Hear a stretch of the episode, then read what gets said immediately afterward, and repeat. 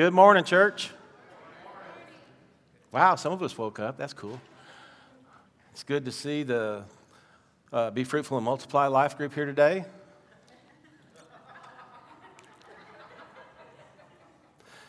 Y'all find out about that later on if you're not new here. Uh, man, I go running to your arms. That's such an awesome, awesome song. And when I was sitting here watching all the young parents with the kids, and, and I think about my grandkids, you know, and, and my youngest grandchild is like 10 months old, so he's crawling he's, and he's pulling up, and he's getting possessive of his mom. But for a while there, I was the favorite, much to my wife's disenchantment. And I can talk about her today because she's in the nursery. And I'm trusting some of y'all not to throw me under the bus. And I would have talked more about her if I had remembered she was going to be in the nursery. I could have planned for it.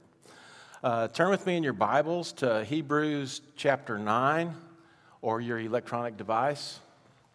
Uh, we've been going through the entire book of Hebrews, and, and just as a, previously on the episode of Hebrews, we've learned that this book has been written to the Hebrew people initially, uh, some of whom had gone all in and accepted Christ as their Savior, and some of those Hebrews had, you know, dipped their toe in the water, so to speak, but hadn't really, you know, made the ultimate decision to go all in. And there was a faction of the Hebrews that, that were in, but they still wanted to follow the, the law. And as, as we've talked about in the past, the law was handed down to Moses, and, and there's like 600 of them. And we usually think about the law as the Big Ten or the Ten Commandments, you know. But uh, it seems to me, as I've studied this week and studied in the past few weeks, and observing y'all, observing myself, and, and thinking about my past in the church, that people like rules. We, we seem to not be able to get away from rules. And so the Hebrew people were like that too. They had their Ten Commandments and then like 600 something else other ones.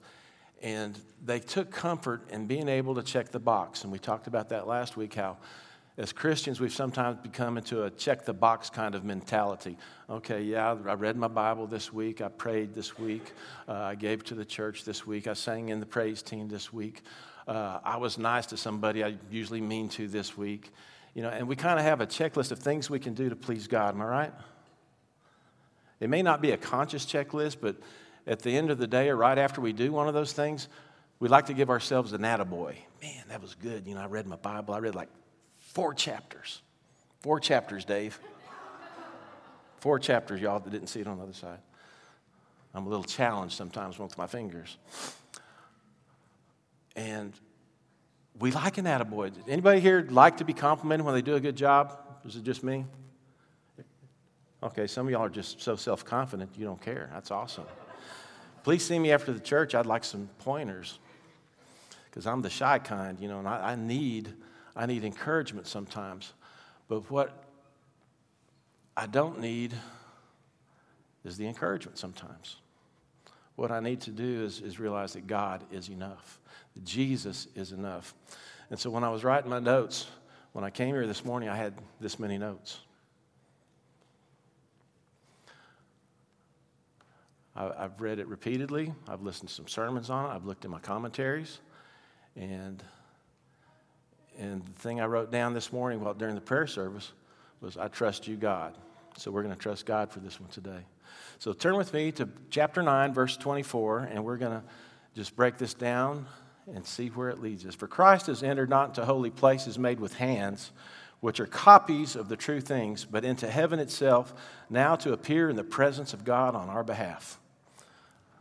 Christ has entered not into the holy places made with hands, but which are copies of the true things. Copy of a true thing. So, what's a copy? It's not the true thing. Uh, on my phone, I have photographs, pictures of my wife, of my kids, my grandkids. I've got pictures of places we've been that are really cool.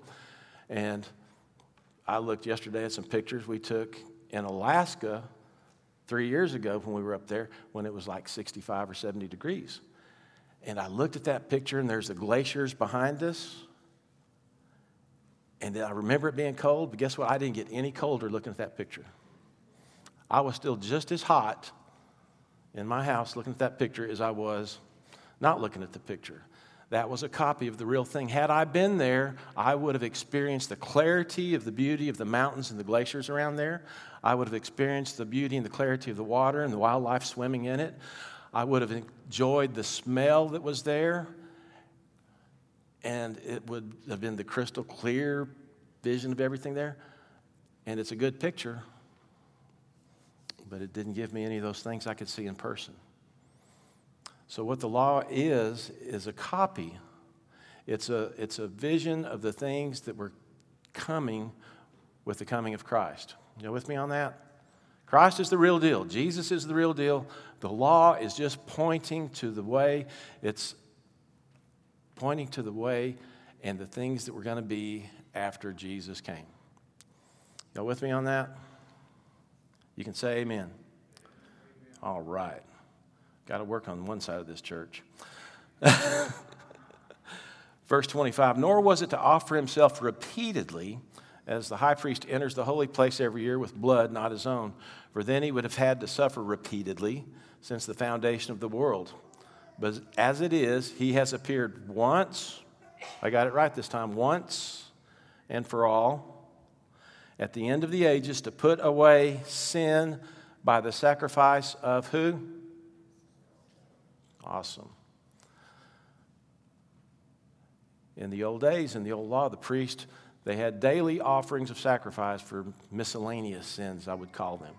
But it, once a year, the priest would go through a big cleansing process and they would do some animal sacrifices. And they would have a bowl full of blood. And the high priest, only the high priest, no other, would go into the Holy of Holies where the presence of God dwelt. And he would make that sacrifice. And meanwhile, the people are waiting out in the courtyard, anxiously waiting for him to present the sacrifice for their sins for the entire year. And when he came out, he didn't come out like he did when he went in. He went in wearing these white robes, kind of plain. And when he comes out, before he comes out to meet the people, he's got the full royal type regalia on. That means lots of fancy clothes and the people rejoice, they dance, they're clapping their hands because they feel like their sins have been washed away. They've been taught that by the offering of this sacrifice, they will be clean. The thing is, there's another day coming, and we'll get to that. So, where were we? Verse 26 For then he would have had to suffer repeatedly since the foundation of the world, but as it is, he has appeared once and for all. Jesus came once once, to suffer and die once for us for all time. From the foundation of the world, that means from the beginning. From the beginning till the end. He did not, he did not have to come down and get punished repeatedly. He did not have to get, get beaten repeatedly. He did not have to get the crown of thorns repeatedly. He did not have to get nailed in the hands and feet repeatedly. He didn't have to get the sword in the side repeatedly. Once and for all, he suffered it once, and then he was done. He said his last words, It is finished. Verse 27 And just as it is appointed for man to die once, and after that comes judgment, so Christ, having been offered once to bear the sins of many, will appear a second time, not to deal with sin, but to save those who are eagerly waiting for him. At one time, y'all, one time was all it took. And we as a church, we as people, have this terrible, terrible habit of digging up our mess over and over and over again. Jesus died for those sins. When we came to the altar, when we came to Him and said, Yes, Jesus, I recognize I was a sinner. I'm a, I am a sinner. And please forgive me these things. I don't want to do that no more. And I want you to come into my heart and cleanse me from the inside out. And Jesus says, Okay, I will do that. You let me be in, in there, you let me be a part of it. And He takes care of it. But what the enemy does is we go out, you know, we're all cool and good here on Sunday morning, but we'll go out Monday, and maybe we might be okay until 9, 10, 11 o'clock, or 12 o'clock, but somebody's going to cut me off in traffic, or some, you know, somebody's going to do something that's going to, you know, step on my last nerve, and I'm going to forget my transformational process for a minute. How many get uh, bad thoughts from time to time? Good, good, good. Man, this is a spiritual bunch over on this side. Y'all need to sit over here some. Stinking thinking, some people call it.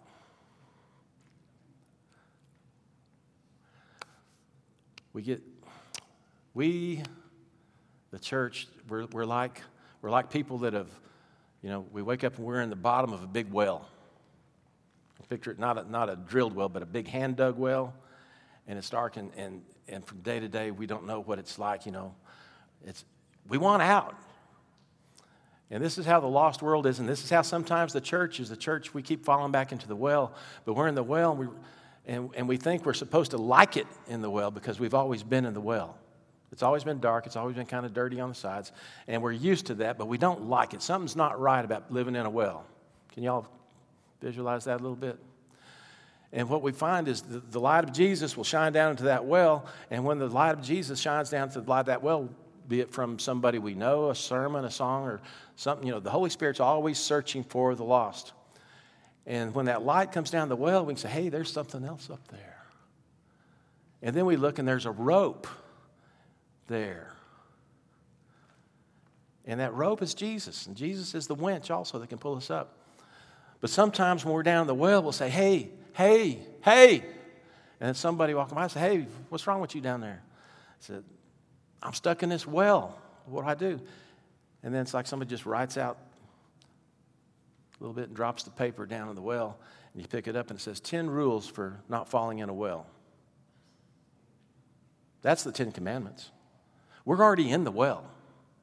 What we've got to do is use the rope that Jesus has provided for us. You with me on that? The rope is there and we won't grab a hold of it.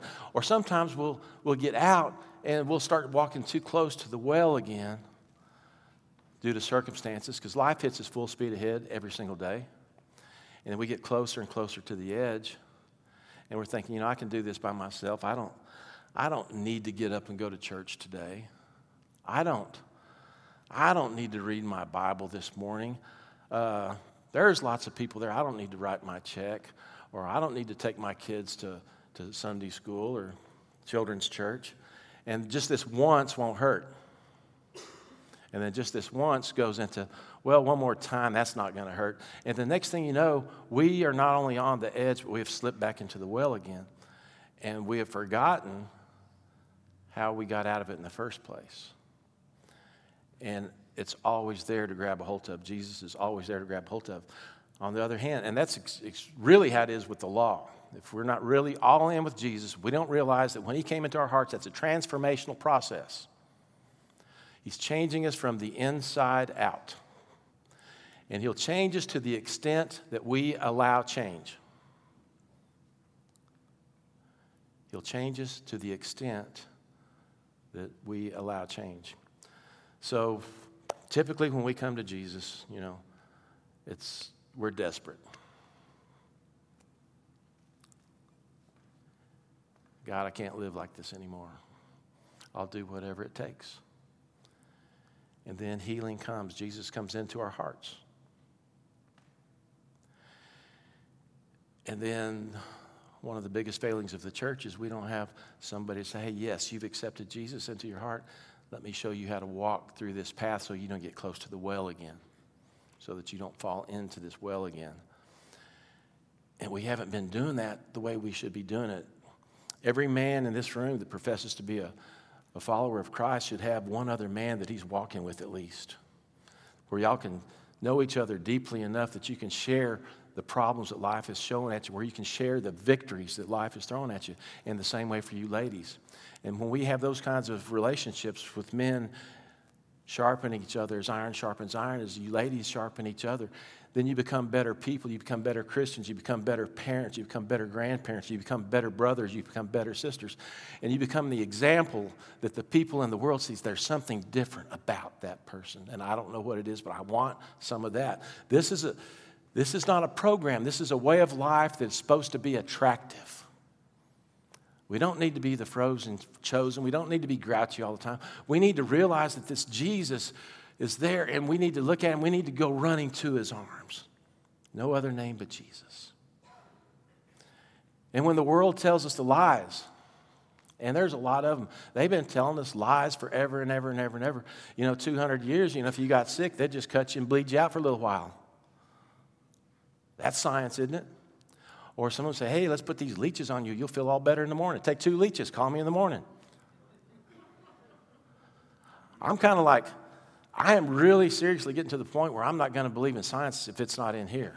If it can't be backed up by Scripture, I'm going to say, well, I'm not too sure about that. We'll wait. I can wait 100 years. I won't be around to see the 100 years, but I can wait to see what's proved out. But so far, for a couple thousand years, this has proved out pretty good. This has transformed the lives of countless people. We should proceed because they only gave me two hours.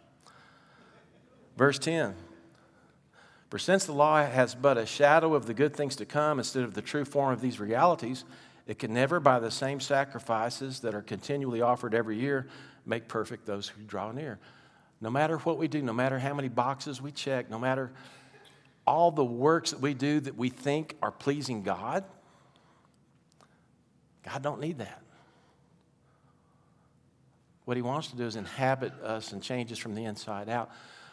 Essentially, we are a spiritual being, not a human being. We're a spiritual being in a human body. We're a spiritual being on a physical journey. And this is one of the reasons we think we're so comfortable in the well, or we realize that the well is not, is not all that and then some, is because there's, there's a war going on between our spirit and the world. And the world is trying to win on every single front. Uh, you got your iPhones or your other brand X. Uh, you got the TV, you got the movies, you got Hollywood, you've got Washington, you've got the world throwing all this stuff at us all the time and trying to whittle us down to, to make it Christianity light, so to speak. And, and to the point where it's, okay, yes, I'll go to church on Sunday, check the box. I'll send some money and check the box. And, and we know all the things we do that we think are pleasing to God. But our verse last week is what God wants is a, is a contrite heart. He wants a repentant heart. He wants us to recognize that I can't do it by myself. I can't do anything by myself. I have to, to depend 100% on God. And I have to surrender my entire life to God. If I want to live to be a successful kingdom type person, Christian, Jesus freak, whatever you want to call us, if I want to do that, then I've got to surrender it all. I can't just say, God, I'm going to give you my job, and I'm going to give you 20 hours of the day, especially the four I'm sleeping. You know, you can have another four, and this, this, and this, and this. But we always seem to want to hold back. And the thing we want to hold back is usually something that, that we don't want anybody to know about. Am I right? We all have that secret sin. We all have a sin that we don't realize it's a sin, which brings us to the point, you know, because some people aren't too clear of what sin is. There's a guy that asked Jesus, I think it was in Matthew 24, thereabouts, what's the greatest commandment? Jesus said, Love the Lord your God with all your heart, all your mind, all your soul, and all your strength. He said, There's another one that's like it, and it's what? Love your neighbor as yourself. And he said, On these two hang the entire law. There's 600 and something laws that the Jewish people follow. And Jesus said, All you need is those two. But we can't even do those two because we're in the well. We don't know how. And we haven't grabbed hold of the rope. But when we grab hold of the rope, we let Jesus pull us up out of the well into the light. And he only has to do it once. When we fall into the well, he's not crucifying himself again. I'm, that's the enemy and me messing up. Church talk, messing up. We all mess up. What do we do when we mess up? The enemy says, See, you messed up. Maybe you're not really saved. That doesn't mean that. That means you're human. That means you're affected by things that, that come at you all the time. If it was left to mess ups, I'm glad she's not in here because she'd be shaking her head. I mess up a lot. I think things I shouldn't think. I see things I shouldn't see. I hear things I shouldn't hear. Sometimes I think I should go back to that children's song Be careful, little eyes, what you see. Be careful, little ears, what you hear. I think that applies to grown ups even more than it does to our children.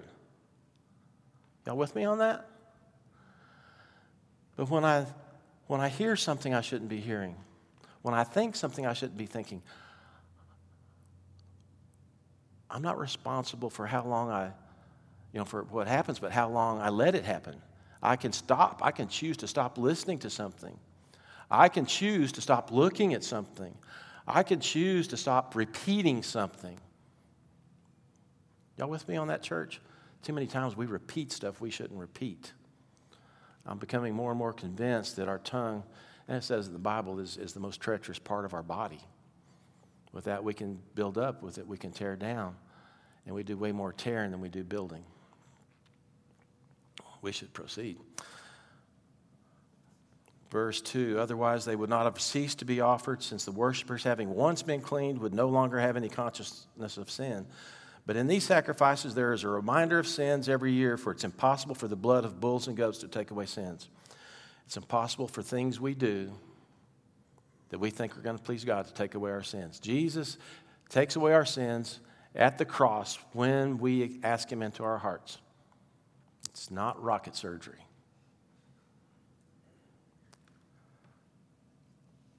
Consequently, when Christ came into the world, He said, and this is from Psalms 40. Jesus quoting, quoting stuff about himself in, in the scriptures. Jesus knew the Bible, he wrote it. But sacrifices and offerings you have not desired, but a body have you prepared for me. In burnt offerings and sin offerings you've taken no pleasure. Then I said, Behold, I have come to do your will, O God, as it's written in the scroll of the book. When he said the above, you have neither desired nor taken pleasure in sacrifices and offerings, and burnt offerings and sin offerings and these are offered according to the law. Then he added, Behold, I have come to do your will. He does away with the first in order to establish the second.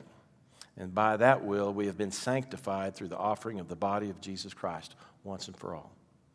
Sanctified. I was always taught that, means to be set apart. Anybody else get that definition when you're going to Bible school? It means a little bit more than that as I've studied this word. Sanctified does mean to be set apart, but there's more. Sanctified to be set apart for, your, for the, its intended purpose. So if I've come to Jesus, I've been sanctified, set apart for an intended purpose. Well, Bill, what's that intended purpose? I'm so glad you asked. To love God and let Him live in you to love God, let Him live in me. Sometimes I go places or I see things and do things, and I've forgotten that God is with me everywhere I go. Sometimes there's things on TV, especially if you have to stream, if you're streaming things, that hit you totally unexpected, and God is with me when I'm watching those things, when those things pop up on my TV screen, intentional or unintentional, it doesn't matter. And then you fumble for the fast forward, or you do what you do. The filth is coming at us from every single direction. When I was growing up, and a couple of y'all remember the 60s and 70s, you did not use the kind of language that we hear all the time, everywhere we go. And now on network TV, they're taking the name of our God in vain. The channels we get for free, if you have a rep, set of rabbit ears or an antenna, filth on that. If you want to be safe, you got to go back to the black and white times when I grew up and watch Bonanza or I Love Lucy, Andy Griffith Show. Oh, yeah. You can get a lot of good life lessons from Andy Griffith. Am I right, Bill?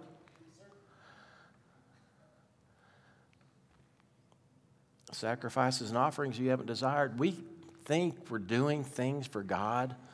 We show up at the pantry, we show up, you know, at the places we show up. We, we go to kids' camp and we help out there. And we think, oh man, I'm getting points from God on this one. And I prayed with 14 kids. That ought to be at least worth 10 points, you reckon? You know, because we have this idea from, some, from the world's where we get the idea. We have this idea that, that God's keeping score. I don't remember seeing that in here. It says nothing about keeping score. What he wants is a commitment.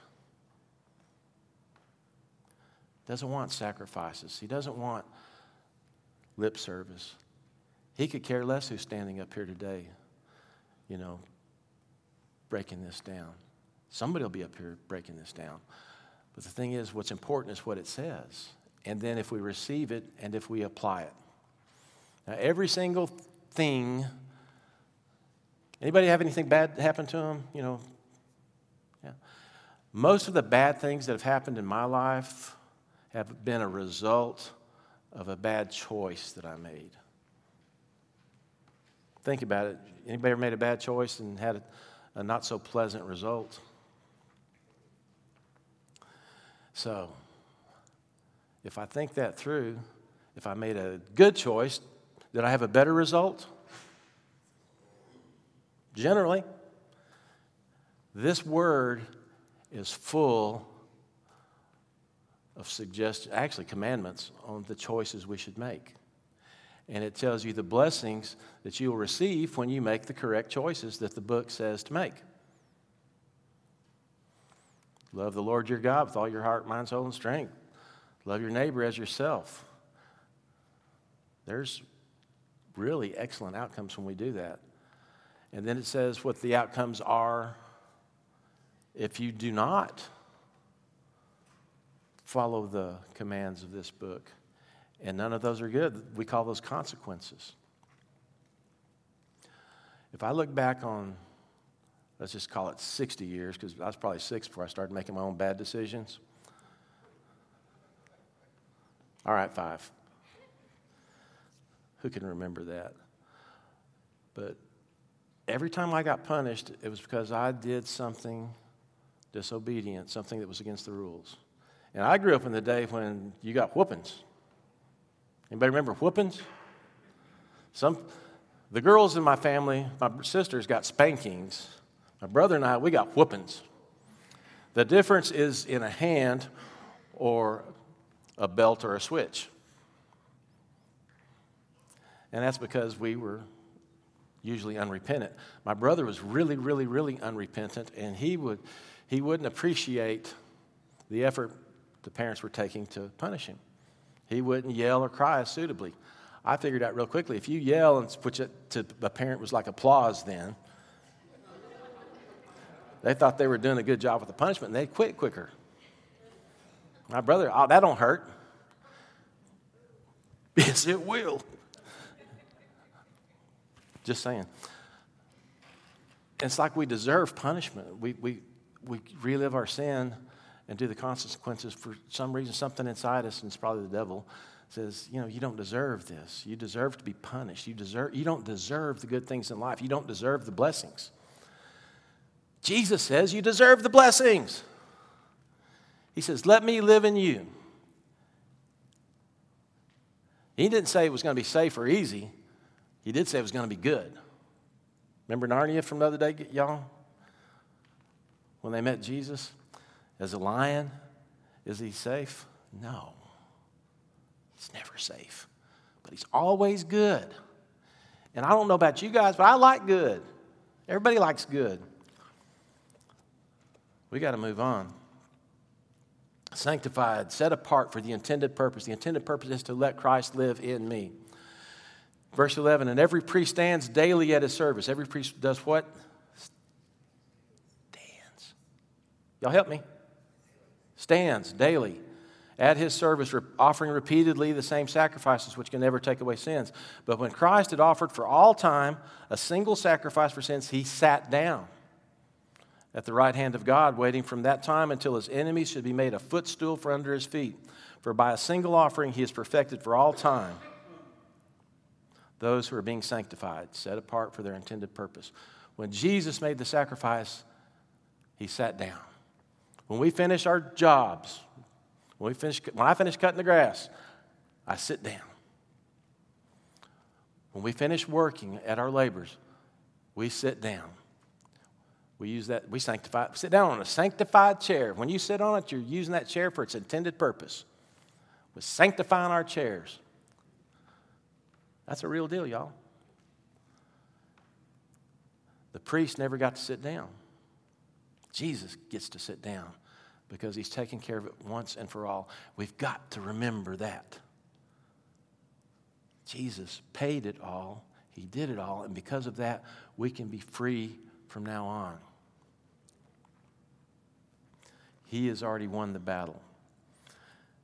Verse 15, and the Holy Spirit also bears witness to us, for after saying, This is the covenant that I will make with them, after those days, declares the Lord, I will put my laws on their hearts and write them on their minds. And then he adds, I will remember their sins and their lawless deeds no more. So, I don't need the Ten Commandments. I don't need somebody to tell me uh, you need to go to church, you need to check the box, you need to put money in there, you need to serve on the prayer, praise team, you need to serve on the prayer team, you need to help out with the kids, you need to teach a Sunday school class, you need to attend a Sunday school class. I don't need that. I need to offer up a sincere, surrendered heart to God. I need to be desperate for Him. When the world hits me full speed ahead, I need to realize where my strength does come from. I need to realize that the enemy is a liar. He is always a liar, and God is always good. Say it with me God is always. Some of y'all mean it. God is always good, and the devil is always bad. Let's try to remember that. I will put the law on their hearts and write them on their minds. How, long, how much time are we spending thinking about God? First thing in the morning, anybody? Last thing at night? Or do we spend our last few minutes trying to go to sleep thinking about the mess up we did during the day? I've done that. Oh man, I, I should have done this. Doing the coulda, shoulda, wouldas. Anybody ever had those? The coulda, shoulda, wouldas? I could have done that. I should have done that. I would have done that if I thought about that. I don't like the coulda, shoulda, wouldas. So what? You, what? I try. I fail frequently. I succeed rarely, but I try. I'm a work in progress, not perfection. And so I, I try to say before I get up, because I heard a preacher, I read a preacher say one time, seek the face of God before you see the face of man. So before I open my eyes, I say, Thank you. I get another chance to do something right today. So show me your will in my life today. I said, Please just be inside every part. Let me surrender all of myself to you. And help me not to take it back. And then I usually take it back, but sometimes it takes longer. And then I realized, I said, okay, I need to. You can pray and resurrender as many times as you need to throughout the day. As soon as you realize that the world's enc- encroaching upon your peace with God, then you can say, oh, I need to start this deal over. God, help me. And He is faithful to help you. Give me the wisdom. Give me your eyes to see. Give me your ears to hear. Give me your mouth to speak or to shut up. That's usually the one I need. I really need to get the spiritual gift to shut up, Bill, before you say something you shouldn't. It's just me, y'all. I'll put my laws on their hearts and write them on their minds. So, so things that used to be okay, maybe not so much are okay anymore. This used to be so much fun. What up with that? as, as Christ grows and as, as, he, as, as we give him more and more control of our lives, we get to experience more and more of the blessings, of the joy that we have by being committed and surrendered, surrendered to him. 16 years ago, when I, I told God, I said, I can't do this by myself anymore. I, I give it all to you. After that, at that particular time in my life, my marriage was not all that great because of me and my behavior. And so what I had to do, I said, I said, God, she's yours. She don't belong to me. My kids, they're yours. They don't belong to me. Help me become the kind of man that my family deserves. Live in me so that I can become the man you have created me to be, so that I'm sanctified and used to my intended purpose. My intended purpose to be a good father, my intended purpose of being a good husband, my intended purpose of being a good brother, my intended purpose of all the things we talk about. God is faithful and good to deliver. And I encourage each and every one of you who, t- who say this prayer where you surrender your life, where you surrender your stuff, where you surrender your job, where you surrender your family, your wife, your kids, your husband. At that point, don't quit. Don't quit until the miracle happens because God has a plan for each and every one of us. And it may seem like it's just around, you know, it's insurmountable, it's too far away, it's, it's too high up the mountain. Don't quit. Take one step after the other because when the miracle happens, you'll look back and see it's been happening every day, every day, every day, every night for a long, long time. And you didn't see the process and the progress that God was making in your life because you're too close to it. And then one day somebody might say to you, Dude, you're different than you used to be. Honey, you're different than you used to be. And you never saw the difference. You don't see the change because you're too close to it. I'm closing, but if you don't believe that you don't see the change in you as, as, as, you grow and as you go, just be faithful in doing those things that God wants you to do. Don't give up because I don't see the changes in me. I took a motorcycle trip a few years ago going through the hill country, and there's a really cool place where there's a lot of switchbacks, and, and you're riding through there, and there's a camera, and it catches you right when you're in a really cool lean. Any motorcycle riders, you know, you've seen those? And, and you know the camera's up there because there's a sign that said there's going to be a camera. Go to so and so.com and you can check out your picture. So I did that. And I was so excited when I got home and I pull up the internet and I go to you know your picture on the motorcycle.com, whatever it is, and I'm scrolling through, I'm scrolling through, I'm scrolling through. And I said, okay, there's Tom. Okay, he was in the lead that day, and then there's Larry, and there's David. And who's that guy? And there's there's Ben. I didn't see my picture. And so I went back through them again. There's Tom, there's Larry, there's David. Who's that guy? And then there's Ben. So I pulled back and I zoomed down the picture. It was me, and I had gotten so fat. Oh, heck no, I'm not buying this picture. My belly was on my gas tank. The vision I had of myself was not what it showed in the picture. Now, that was a bad example. The vision you'll have yourself will be the picture of the, ga- the belly on the gas tank. But God changes that, and people don't see the belly on the gas tank. They see the Jesus that's living in you, that's growing in you. True story. Like 98.9% of my stories are true. You live a long time, you get some true stories. Am I right, Dave? Most of them we can't tell from church. Uh, Verse 18, and we're finished. Where there is forgiveness of these, there is no longer any offering for sin. We don't have to check the box anymore. Praise team, come up. We don't have to check the box anymore. We just need to be all in, surrender a little bit.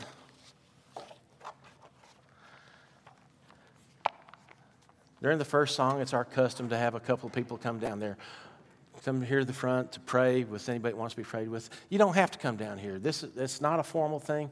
If you want somebody to pray with you, come down. If you want if you know somebody here that you'd like to get with and pray, go sit by that person. Hey, I need you to pray for me about this. If you just want to talk to somebody, take them out back and talk to them. I mean, this is we're family. We're here to lift each other up. We're here to love each other, and we're here to help each other grow.